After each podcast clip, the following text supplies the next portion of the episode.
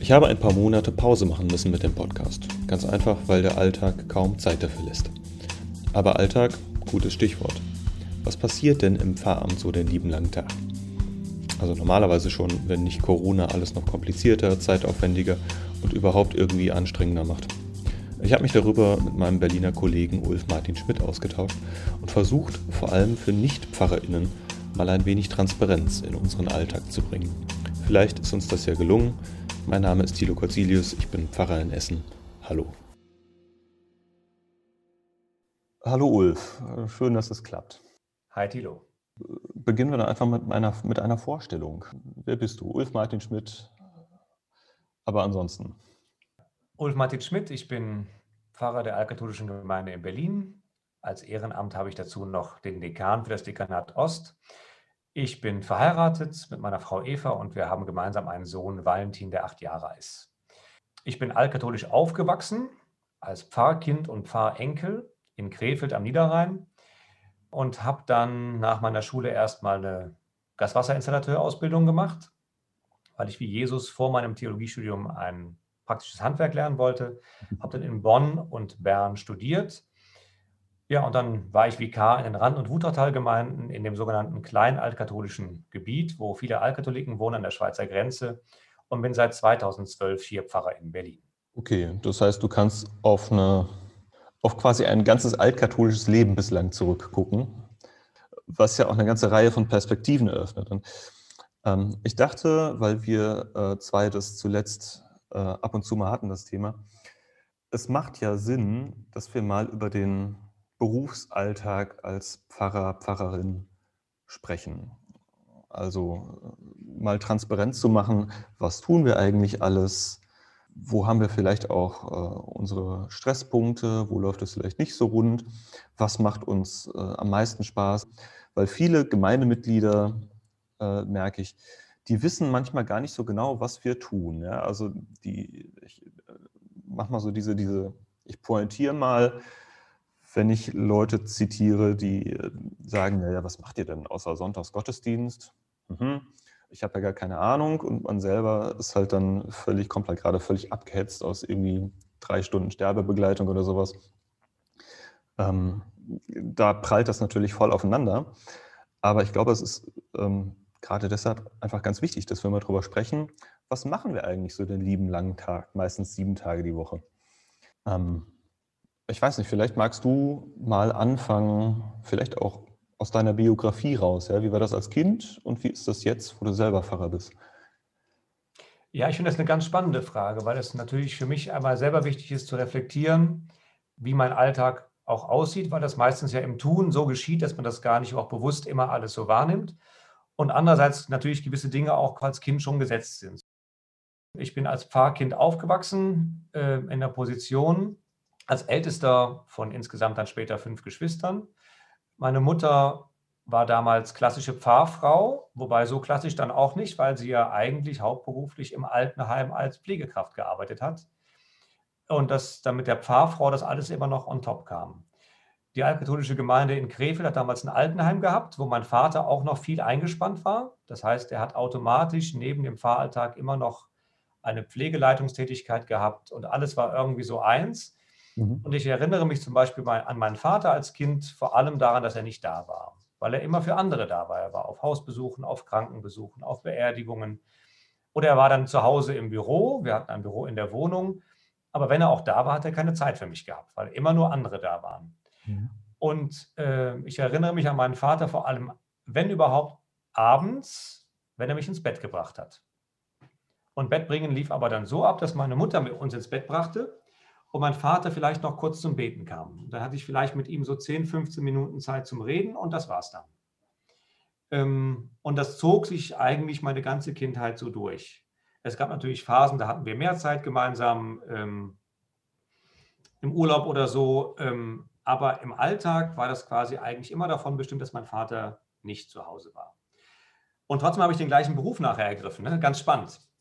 genau, hätte ich jetzt gefragt. Das ja, weil mich natürlich dann später, als ich jugendlich wurde, einfach unsere Kirche auch mehr und mehr begeistert hat. Und ich von vornherein mitbekommen habe, zum Beispiel, dass wir, äh, und das habe ich natürlich als Altkatholik, der auch so aufgewachsen ist, anders erfahren als zum Beispiel, wenn ich aus einer Großkirche zu uns komme, dass Kinder- und Jugendarbeit zum Beispiel ganz anders läuft. Ähm, dass Kinderfahrzeiten immer übergemeindlich sind und Jugendfahrten auch vom BJ immer übergemeindlich. Das ist total toll ist, dass man auch so weit rumkommt bei uns zum Beispiel. Und habe gemerkt, dass das auch eine Stärke von unserer Kirche ist, dass vieles quasi eben äh, nicht nur auf Gemeindeebene läuft, sondern quasi auch darüber hinaus.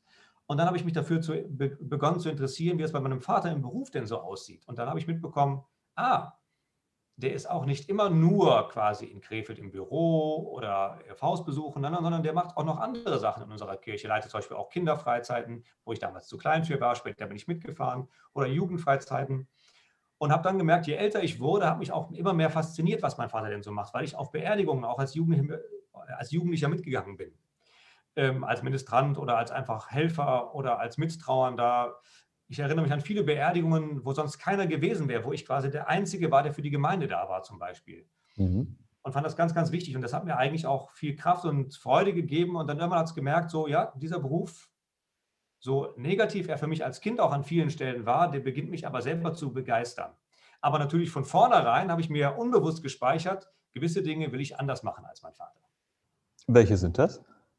Ja, zum Beispiel, dass äh, damals als ich den Beruf dann anfing zu studieren, war der Gedanke, wenn ich mal Kinder haben sollte und verheiratet bin, definitiv mehr Zeit mit meiner Frau, meinen Kindern zu verbringen. Mhm. Ähm, einfach weil mir das wichtig ist, weil ich selber weiß, wie das ist als Kind, wenn das eben nicht so ist. Ne? Mhm. Ähm, auf der anderen Seite habe ich als Kind das ja auch als normal empfunden. Also es gab ja keine Alternative. Ne? Also mein Vater hat halt diesen Beruf so gehabt, es war so, aber ich habe mir einfach selber mehr gewünscht, mehr Zeit mit meinem Vater zu verbringen. Dann frage ich mal direkt weiter, wie äh, und wie geht's gerade auf dem Feld bei dir? Es geht eigentlich ganz gut. Also meine Frau ist hauptberuflich äh, Psychotherapeutin mit eigener Praxis. Das heißt, die ist selbstständig, äh, hat ein volles Berufspensum von 40 bis 50 Stunden die Woche. Also analog zu meinem Beruf. Vielleicht mache ich noch ein paar Stunden mehr drauf, aber das heißt, äh, wir sind zwei berufstätige Erwachsene und haben einen Sohn. Und äh, ich bin total dankbar, dass wir in Berlin die Möglichkeit haben, unser Kind äh, ganztags betreuen zu lassen, auch mit Schule und so weiter. Ähm, und versuche natürlich mit Eva gemeinsam äh, gleichberechtigt auch von der Zeit her, ähm, dass wir uns gleich um unseren Sohn kümmern mhm. und auch um den Haushalt und ähnliches. Das stößt an seine Grenzen ganz viel, aber im Groben und Ganzen bekommen wir das ganz gut hin. Aber nur natürlich, weil wir die Chance haben, dass Valentin ganztags betreut werden kann. Wenn das nicht möglich wäre, dann müssten wir komplett nochmal neu darüber nachdenken, wie das funktioniert. Und jetzt zum Beispiel jetzt in Zeiten von Homeschooling ist es in der Tat so, dass es für uns beide eine Doppelbelastung ist. Weil wir ja beide halt gucken müssen, wie wir unseren Beruf mit dem Homeschooling verbinden können. Ja, das, also dazu vielleicht eine witzige Anmerkung. Wir ähm, hatten beide vor heute, heute Morgen um neun eine Konferenz äh, mit anderen KollegInnen und dem Bischof und wir waren halt die beiden wo halt die Kinder ständig irgendwie durchs Bild liefen oder ähm, eine Frage hatten oder auf dem Schoß rumgehampelt haben. Ähm, so ist das halt in Zeiten von Corona. Genau. Also ich merke bei mir auch, dass ich einfach viel, viel arbeite.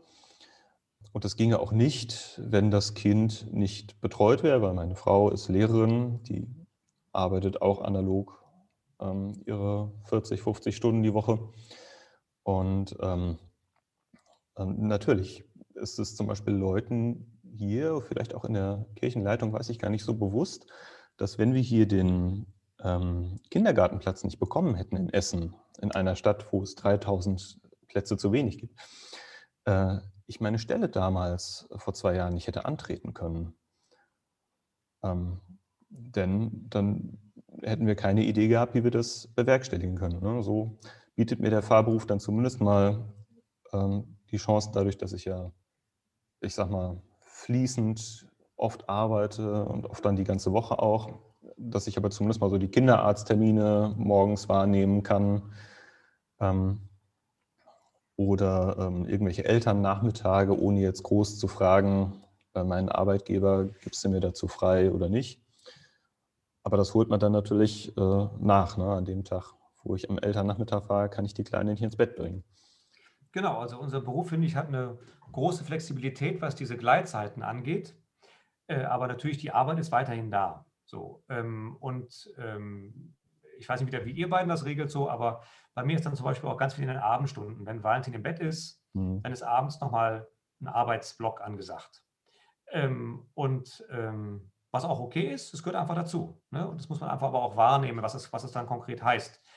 Ähm, und trotzdem, ich genieße es natürlich auch, ähm, dann zum Beispiel jetzt, auch, auch in Zeiten von äh, Corona, dass ich dann zum Beispiel morgens nicht pünktlich um 8 Uhr jetzt Valentin zur Schule bringen muss, sondern dann fangen wir mit dem Homeschooling halt um halb neun oder neun Uhr an. Mhm. Das geht dann halt so. Ne? Ähm, das können andere Berufsbilder nicht. Ja.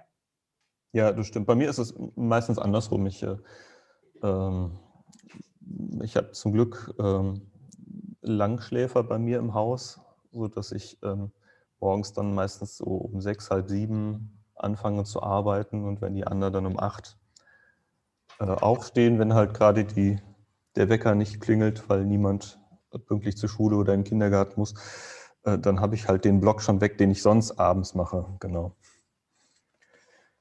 Ähm, aber das hat sich ja auch verändert. Ja, berufstätige Pfarrfrauen ähm, sind ja, also seit ein, zwei, zweieinhalb Jahrzehnten in unserer Kirche vielleicht äh, gang und gäbe. Und das, das Konzept der klassischen Pfarrfrau äh, schleicht sich, glaube ich, auch so ein bisschen aus, weil es eine Generationenfrage ist.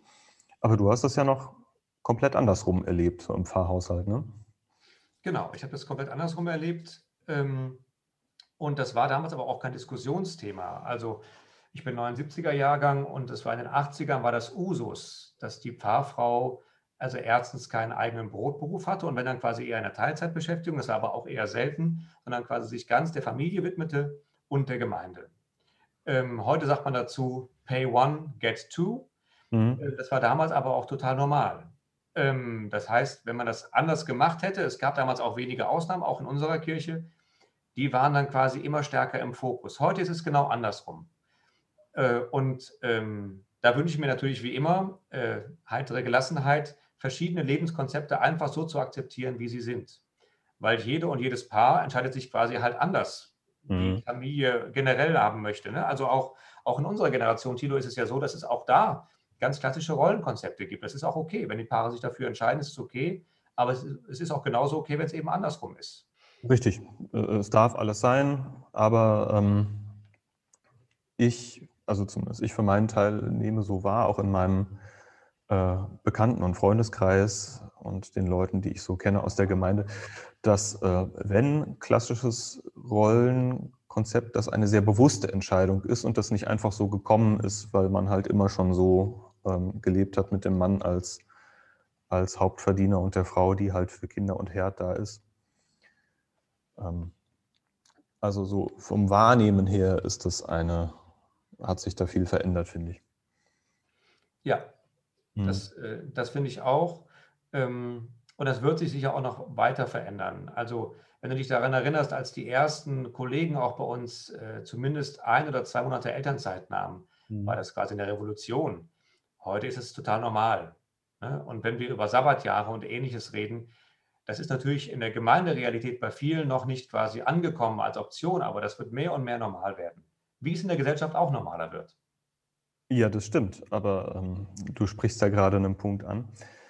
Ähm, ich merke da natürlich auch, ja, Elternzeit als Thema, so als Vikar war das kein Problem. Ne? Die Gemeinde hat eh einen Pfarrer, der arme Tropf muss dann halt bloß äh, ad hoc wieder alles alleine machen. Aber ähm, jetzt so als Pfarrer überlege ich schon, wenn du in Elternzeit gehst, ähm, dann kannst du ja nicht einfach ähm, mit der Geburt den Stift fallen lassen und sagen Tschüss, sondern da muss ja viel vorbereitet werden, weil es außer uns ja niemand macht. Es gibt niemanden, der jetzt aus dem Stand ähm, alles, was wir tun, komplett vertreten kann und die, ich sag mal, auch alle Bedürfnisse, die wir vorher ähm, gestillt haben, gleichermaßen bedienen kann. Das braucht sehr viel Vorlauf, äh, gedanklich und planerisch. Ähm, das ist ja aber schon was anderes, als wenn du jetzt irgendwo äh, 9 to 5 einstempelst und äh, jedem ist bewusst, dass wenn das Kind kommt und der Kollege oder die Kollegin ist dann ähm, ein bis, was weiß ich, 13 Monate in Elternzeit, ähm, da muss es halt irgendwie betrieblich aufgefangen werden. Genau, und da laufen wir ja de facto als Selbstständige, auch wenn wir Angestellte sind, weil wir ja quasi, äh, ja, also es gibt da eine ganz schwierige Berufsbeschreibung, weil wir selbstständig leitende Angestellte oder so irgendwie sind, kann man das nennen. Ähm, und das ist in der Tat ein Bereich, der natürlich äh, in gewissen Lebensphasen, wenn du quasi Vikar bist und du hast einen Ausbildungspfarrer, der die Gemeinde leitet, eine andere Stellung hat, als wenn du das quasi als leitender Pfarrer einer Pfarrei tust. Mhm. Gleichwohl, auch da erlebst du ja quasi gesellschaftlich, auch in anderen Firmen geht das, auch wenn sie kleiner sind, weil es einfach gehen muss. Ne? Dann wird es dann quasi einfach Regelungen geben, es, äh, die, die, die quasi Dinge regeln, dass, dass in dem Zeitraum zum Beispiel einfach einige Sachen halt nicht in Vollversion laufen, sondern quasi eher runtergefahren. Das kann natürlich im Einzelfall auch zu Frustration führen. Ähm, aber allen Beteiligten ist ja klar, wenn quasi kein hauptberuflicher Geistlicher vor Ort ist, kann man von dem Pfarrverweser aus der anderen Gemeinde, Gemeinde nicht den gleichen Arbeitsaufwand verlangen, wie als wenn die Person mit voller Arbeitskraft vor Ort wäre. Klar. Man kann auch nicht von allen Ehrenamtlichen im Kirchenvorstand verlangen, dass sie einen gesamten Pfarrer ersetzen. Ähm, aber man äh, kann quasi gewisse Dinge einfach so regeln, dass die quasi auch ohne Pfarrer funktionieren, dass der Betrieb aufrechterhalten werden kann. Und da sind wir jetzt genau bei den Punkten, über die wir heute reden ja wollen. Ne? Was macht ein Pfarrer denn so den ganzen Tag? Mhm. Ähm, und davon sind einige Aufgaben, die ähm, in der Verwaltung sind, die auch zeitnah erledigt werden müssen, äh, die durchwegs auch auf andere Schultern übertragen werden könnten, wenn denn Schultern da wären. Mhm. Und äh, andere Aufgaben sind so gut wie nicht übertragbar. Also darunter würde ich zum Beispiel einen Großteil der Bereich Seelsorge fassen. Wenn ein Bindungsverhältnis vorausgesetzt wird in diesem jeweiligen Arbeits, äh, äh, wie sagt man, also in dem Beziehungsverhältnis, äh, das kann man nicht einfach durch eine Hotline ersetzen oder sowas. Da braucht man eine Beziehung zu demjenigen Menschen. Das kann man nicht von heute auf morgen ändern. Ähm, in allen seelsorglichen Bereichen. Gleichwohl man dafür sorgen kann, dass man Leute dann quasi trotzdem äh, gute Empfehlungen gibt, wo sie stattdessen hingehen können. Das kann man schon tun. Aber andere Sachen sind natürlich, das haben wir ja auch schon erfahrungsmäßig, die kann man auch auf den Kirchenvorstand übertragen oder auf Kollegen in der Pfarrverleserschaft oder, oder, oder. Ja. Das, also ich merke, bei mir gliedert es sich in, in ähm, ich überlege, so mein Alltag gliedert sich in mehrere Bereiche, von denen halt ähm, Einige, die machen halt meistens, ich will nicht sagen immer Spaß, aber die äh, geben einem sehr viel, weil man sich da sehr sinnvoll drin fühlt. Äh, und das sind meistens so die praktischen Dinge. Ja, klar, Gottesdienste vorbereiten und halten oder alles, was ähm, so unter weitere Seelsorge, würde ich das mal fassen, läuft. Ja, also während Corona hängt man natürlich ewig viel am Telefon äh, oder in irgendwelchen Konferenzen. Ähm, was jetzt so Seelsorge angeht.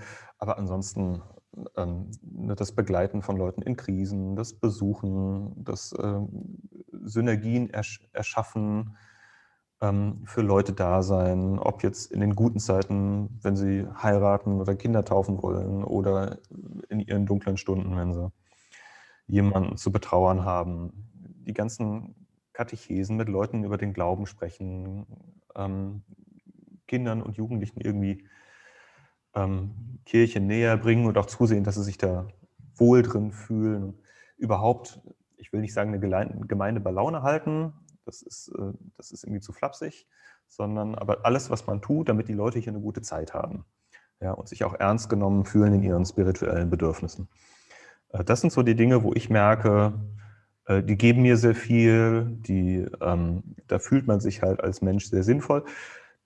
Was du sagst, die Verwaltung, ähm, ich weiß nicht, ob überhaupt jemand schon mal seinen, den Pfarrberuf äh, ergriffen hat, weil er das so toll findet, die ähm, Kartei zu pflegen oder irgendwelche Gremien ständig zu leiten oder äh, für irgendeine marode alte Kirche zuständig zu sein. Ähm, ich weiß nicht, wie das bei dir ist. Ja, also ich bin definitiv nicht wegen der Verwaltung Pfarrer geworden. Ähm, die gehört halt dazu und nimmt mhm. auch ein großes Pensum ein. Äh, natürlich auch in Schüben, je nachdem, wie groß das Gemeindegebiet ist, wie die Meldeämter arbeiten und ähnliches. Auch das ist ja je nach Gemeinde bei uns unterschiedlich. Aber ich kenne eigentlich keinen Kollegen, der gesagt hat, oh wow, der Pfarrhof ist so toll, weil man da so viel verwalten muss. Ähm, aber letztendlich gehört das zu unserem Berufsbild dazu. Ähm, das heißt, bei unserem Einsetzungsritus so treu, ich über, äh, äh, so schön, ich übertrage dir als treuer Verwalter die Verwaltung der Gemeinde. Mhm. Und Verwaltung der Gemeinde meint natürlich dann auch nicht nur quasi die klassische Verwaltung, sondern quasi auch treu verwalten heißt auch, sich der Seelen anzunehmen, ne? Seelsorge zu sein. In dem Sinne sind wir quasi Verwalter eines Stückchens des Weinbergs des Herrn. Mhm. Aber wir verbinden in der Regel theologisch damit vor allem die praktische Arbeit am Menschen, mit dem Menschen und weniger quasi den Schreibtischjob, der aber heute natürlich ganz normal dazugehört.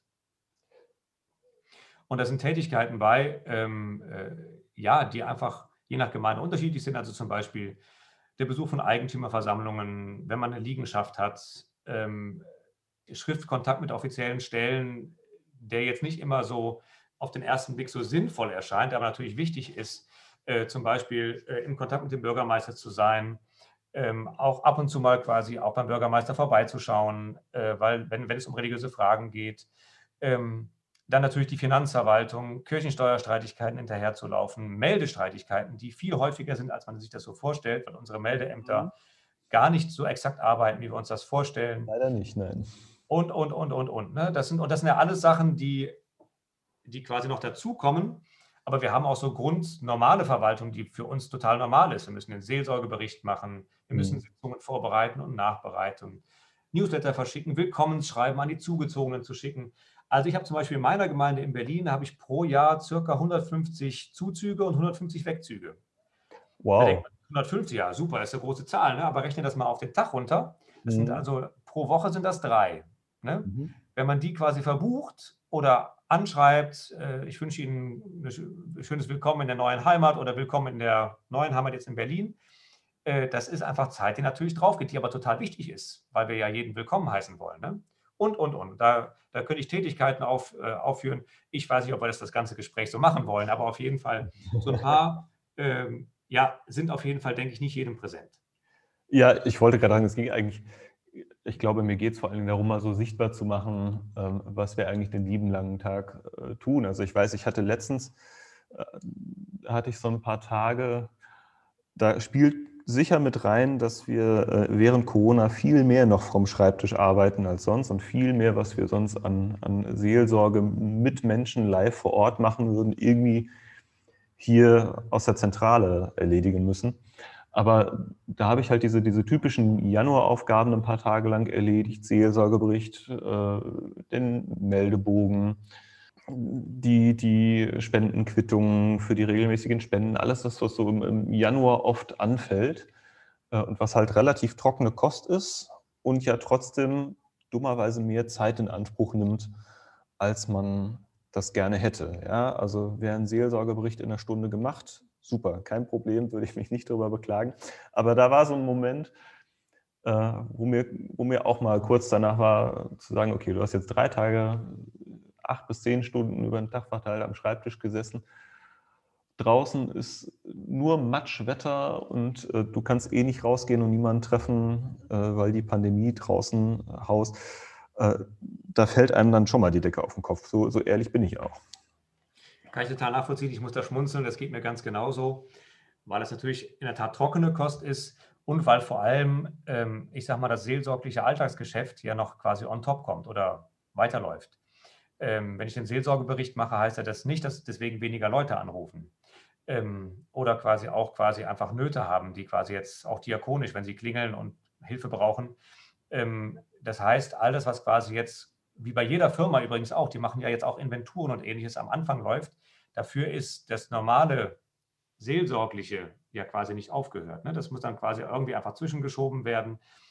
Und äh, gerade der Seelsorgebericht ist ein gutes Beispiel äh, weil er äh, dienstrechtlich vorgeschrieben ist. Das ist ganz wichtig, auch dass wir im, im Blick haben, was wir im letzten Jahr äh, dienstlich getan haben, wie die Gemeinde sich entwickelt hat. Das muss auch sein, nicht nur Kirchenrecht, sondern das finde ich auch inhaltlich ganz wichtig. Aber die Zeit ist natürlich dann quasi gefüllt in der Tat mit ganz, ganz viel Büroarbeit. Genau. Das ist, ich habe mal versucht, ähm, eine Weile lang das ähm, für mich auch unter Seelsorge im Kopf zu verbuchen und zu sagen, naja, es ist, äh, es ist auch Teil deiner seelsorgerischen Arbeit, ähm, hier die Gemeinde ordentlich zu halten und ähm, zuzusehen, dass alle Akten stehen, dass alle Kommunikation stimmt.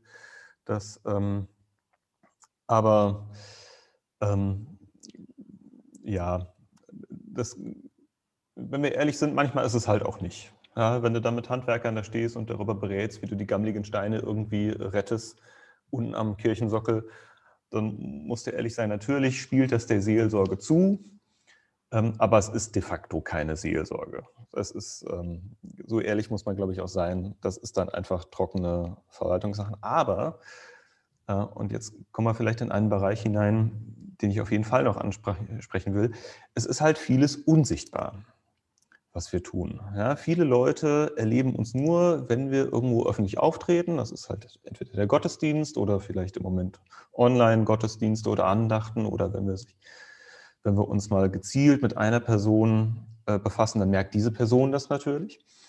Aber der Großteil der Gemeinde, der sieht uns ja im Alltag nicht.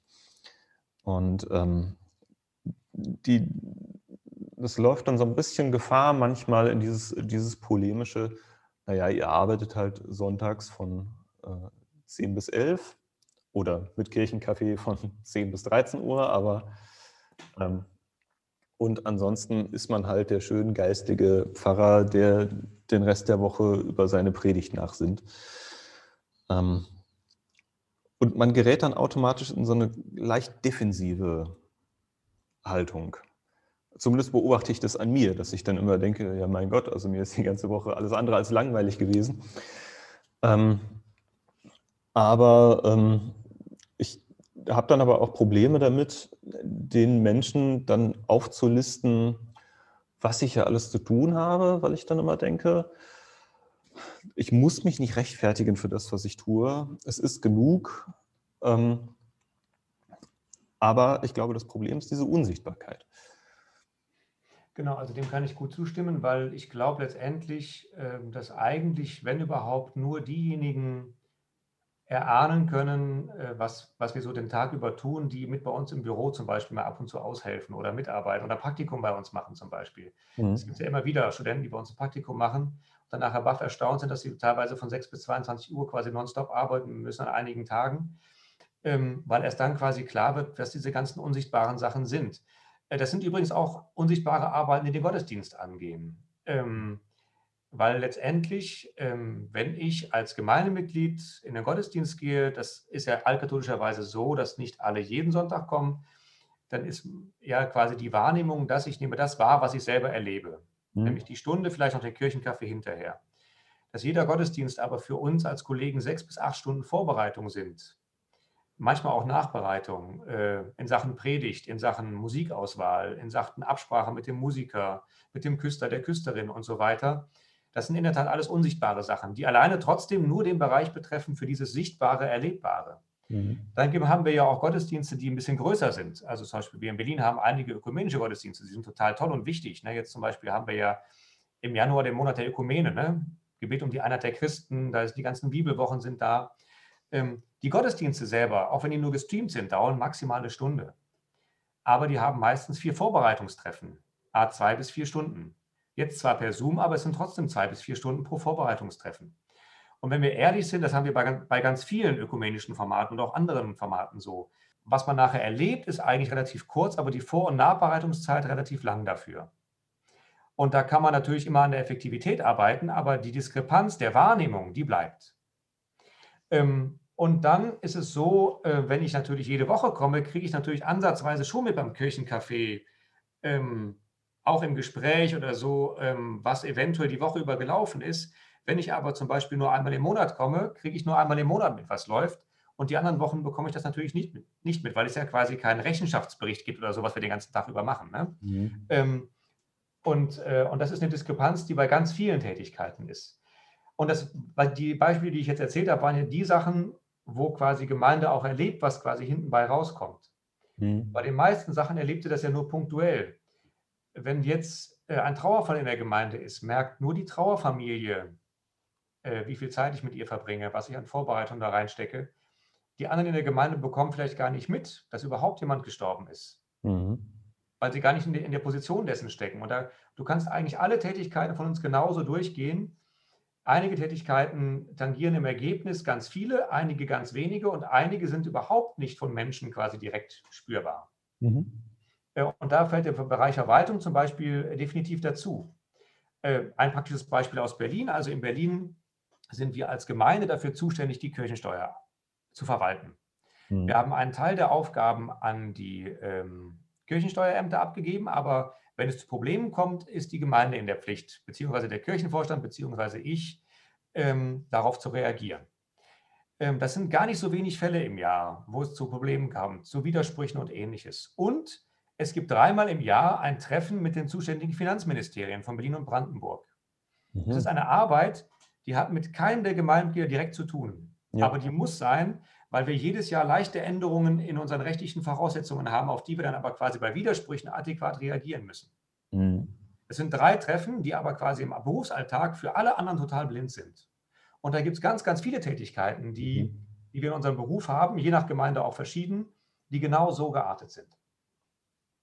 Ja, ich wollte gerade sagen, dass, ähm, ähm, das sind, ist ein total gutes Beispiel für Sachen, die halt unsichtbar sind. Ähm, aber die halt ewig viel Zeit in Anspruch nehmen, ähm, plus die Fahrerei, die damit zu tun hat. Eine andere Diskrepanz ist ja auch, dass das, was die Leute von uns sehen, in den allermeisten Fällen, ähm, ist ja deren Freizeit. Das machen die freiwillig, das machen die gerne. Ähm, und ähm, ich für meinen Teil muss aber gestehen, es gibt ja schon mal einen Sonntag, ähm, da habe ich keinen Bock auf Gottesdienst. Ja, und zwar tatsächlich einfach, ähm, weil das in dem Moment dann eine berufliche Pflicht ist und ich äh, aber am liebsten, weiß ich nicht, kurze Nacht gehabt, ausschlafen würde oder weil ich vielleicht auch einfach mal einen Tag zum Durchatmen bräuchte, wo alle anderen auch frei haben. Ähm, das kommt ja durchaus vor ähm, und ich finde auch nicht wild, das so zu benennen. Ja, ich weiß einige, die ähm, atmen dann scharf durch die, durch die Zähne ein.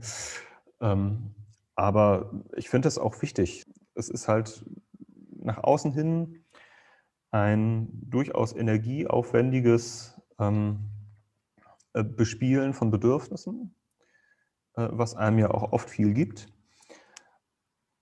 Aber ich merke gerade im kirchlichen Kontext, dass da manchmal, ähm, ähm, manchmal ein bisschen bei den ProbandInnen die, äh, der Sensor auch manchmal dafür fehlt, ähm, dass das, was ich mache, halt durchaus mein Beruf ist. Das äh, mache ich schon in erster Linie, weil ich mich dafür entschieden habe, weil, das, äh, weil mir das viel gibt und in, in, was weiß ich, 95 ähm, von 100 Fällen mir auch sehr viel Freude bereitet. Aber ähm, der Sensor dafür, dass es halt unser Beruf ist und wir das halt manchmal auch einfach machen müssen, auch wenn uns gerade nicht danach ist, auch wenn wir gerade irgendwie ähm, mies drauf sind oder andere private Probleme haben, das fällt auch irgendwie manchmal weg, finde ich. Ja, das ist natürlich letztendlich so, weil wir quasi so in dieser Vorbildfunktion drin, auch Vorbild Christ sein zu sollen, dass natürlich manchmal unsere persönlichen Bedürfnisse da in der Tat äh, schwer ihren Platz finden. Bei mir ist zum Beispiel so, also ich, bei mir ist, ist also jetzt persönlich ähm, am Sonntag habe ich weniger jetzt das Bedürfnis bei mir zum Beispiel mal wirklich frei zu machen, aber ich habe das Bedürfnis einfach mal so in dem Gottesdienst mit drin zu sitzen, mhm. wo ich nicht in dieser Rolle bin, sondern wo ich einfach Gast bin, aber auch nicht unbedingt in meiner Gemeinde, sondern also eine Woche ohne Gottesdienst kann ich mir in der Tat schwer vorstellen, weil ich einfach, das ist bei mir so ganz tief drin, mhm. aber wo ich nicht in der Rolle bin, dass ich quasi da vorne stehe äh, und quasi äh, immer auch quasi mit den Bedürfnissen konfrontiert bin, die quasi in so einer Energieladung im Raum ist, sondern einfach, mit, einfach mal das Gefühl, mit dabei zu sein. Ähm, und äh, das nennt man dann Bischof Matthias bei unserer Weihe, nennt er das, wir lassen uns besonders in die Pflicht nehmen. Ne? Das ist so dieses, der Gedanke, natürlich haben wir auch manchmal Zeiten, das, das geht uns ja auch bei anderen äh, Vorkommnissen so, wenn wir zum Trauergespräch gehen, sind wir nicht immer in der Stimmung da, dass ich gerade auch diese Trauer mitzutragen. Und trotzdem haben wir gelernt, dass es zu unserem Beruf jetzt dazu gehört, auch jetzt präsent zu sein, auch wenn wir gerade ganz anders drauf sind. Und umgekehrt genau. natürlich auch. Ja. Ähm, und äh, trotzdem, also so, so, so, den Gedanken quasi mal ganz raus, den kann ich total nachvollziehen. Also gerade in Zeiten von Corona ist mein Bedürfnis nach Natur zum Beispiel extrem groß. Extrem groß. Mhm. Und ich merke zum Beispiel im Rückblick in der letzten, äh, im letzten Jahr, äh, habe ich ähm, da auch quasi mir in vielen Bereichen zu viel zugemutet, weil ich eine, eine Dynamik nicht bedacht habe, dass quasi, wenn ich quasi vor Ort Hausbesuche vereinbare, dazu natürlich die Hin- und Rückfahrt gehört. Mhm. Die kann ich als vergebene Zeit versehen, aber natürlich hilft sie mir auch, quasi meine Seele ankommen zu lassen und wieder runterkommen zu lassen, mhm. wenn ich irgendwo hingehe. Und ich habe dann quasi gedacht, auch fein, diese Zeit spare ich mir jetzt, ne, diese unnütze Fahrzeit und äh, mache mir einfach mehr Telefongespräche in der Zeit hin. Habe aber dann gemerkt, im Rückblick, aber Energie habe ich nicht mehr, sondern im Gegenteil, eher weniger. Und dass genau diese Anfahrtszeiten eigentlich so unnütz sie erscheinen mögen, quasi aber auch uns ermöglichen, quasi auch Energie aufzuladen. Mhm. Ähm, und da habe ich in der Tat, also gerade jetzt in Zeiten von Corona, habe ich letztes Jahr definitiv äh, da mich zu viel vorausgehabt. Das ist aber auch generell, glaube ich, ein, Thema, dass wir, ähm, wir gehen ja immer davon aus, ähm, wie hätten wir unsere Gemeinde gerne und oder was wollen wir alles noch erreichen? Also wir spielen immer so ein bisschen von so einem Idealbild ausgehend äh, unseren Beruf und ähm, ich, ich finde es auch manchmal einfach schwer, da, da ehrlich mit sich zu sein und zu sagen, okay, alles, was du an Ideen hast und machen könntest und möchtest, geht nicht, weil der Tag hat nur 24 Stunden, die Woche hat sieben Tage und ähm, du hast eine Familie. Ähm, und außerdem musst du auch irgendwo selber noch vorkommen. Also das ist zum Beispiel ein Thema, was mir während Corona ganz, ganz, ganz, ganz schwer fällt, wenn man halt, äh, man arbeitet entweder oder betreut Kinder und macht Haushalt und möglichst alles gleichberechtigt mit, mit der Partnerin. Also ich weiß nicht, wie das bei dir ist, aber ich habe zum Beispiel auch ein außerkirchliches Leben.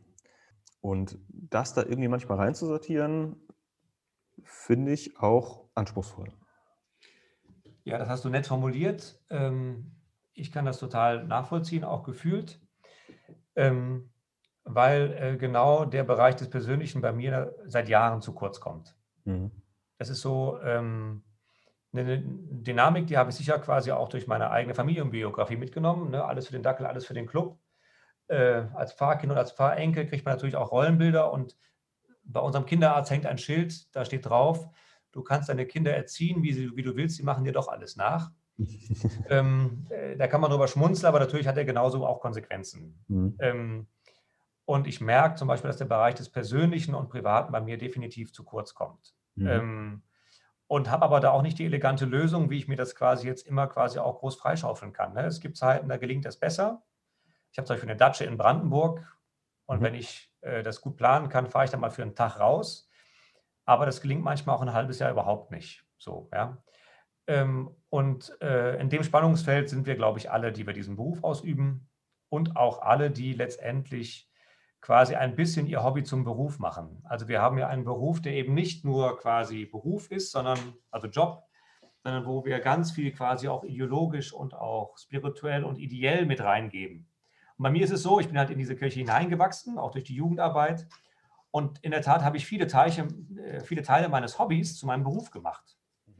Und da jetzt quasi aber zu merken, je älter ich werde, ähm, ja, es gibt noch ein Leben außer Kirche.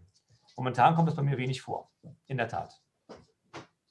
Ja, ähm, ist bei mir auch so. Ich überlege gerade, ähm, wir sind da als KollegInnenkreis aber auch ähm, ganz, ganz unterschiedlich geprägt. Ja, also während ich zum Beispiel jemand bin, der, also Pandemie, Ende vorausgesetzt, äh, wenn ich auf ein Konzert gehe oder äh, privat im Zug sitze oder sowas, ähm, dann bin ich so ehrlich und die theologische Anfrage darf mir gerne jeder stellen, aber in dem Moment bin ich nicht Pfarrer, in dem Moment bin ich nicht Priester, sondern in dem Moment bin ich entweder ich oder Papa, wenn ich das Kind dabei habe. Oder ähm, also da gibt es aber auch ähm, KollegInnen, die ganz offensiv auch sagen, doch, auch in dem Moment bist du Pfarrer und Priester und Ähm, weil, ähm, was weiß ich, ne, du, du, man hat dir ja die Hand aufgelegt und äh, den, den, Dienst, das Dienstversprechen abgenommen.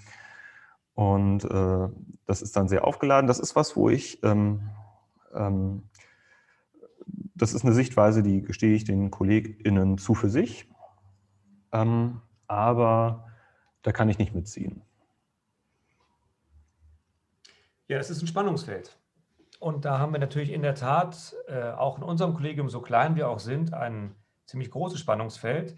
Und ich führe das auch ein bisschen natürlich auch auf die Zusammensetzung unseres Klerus zurück, weil viele unserer Kollegen ja zölibatär ihren Beruf begonnen haben, mhm, dementsprechend auch ein ideales, zölibatäres Ideal eines Priesterinnen, meistens eines Priesterlebens mitgenommen haben, auch so beruflich geprägt worden sind und da quasi, wenn Familie hinzukommt, aber es wächst quasi nicht organisch mit.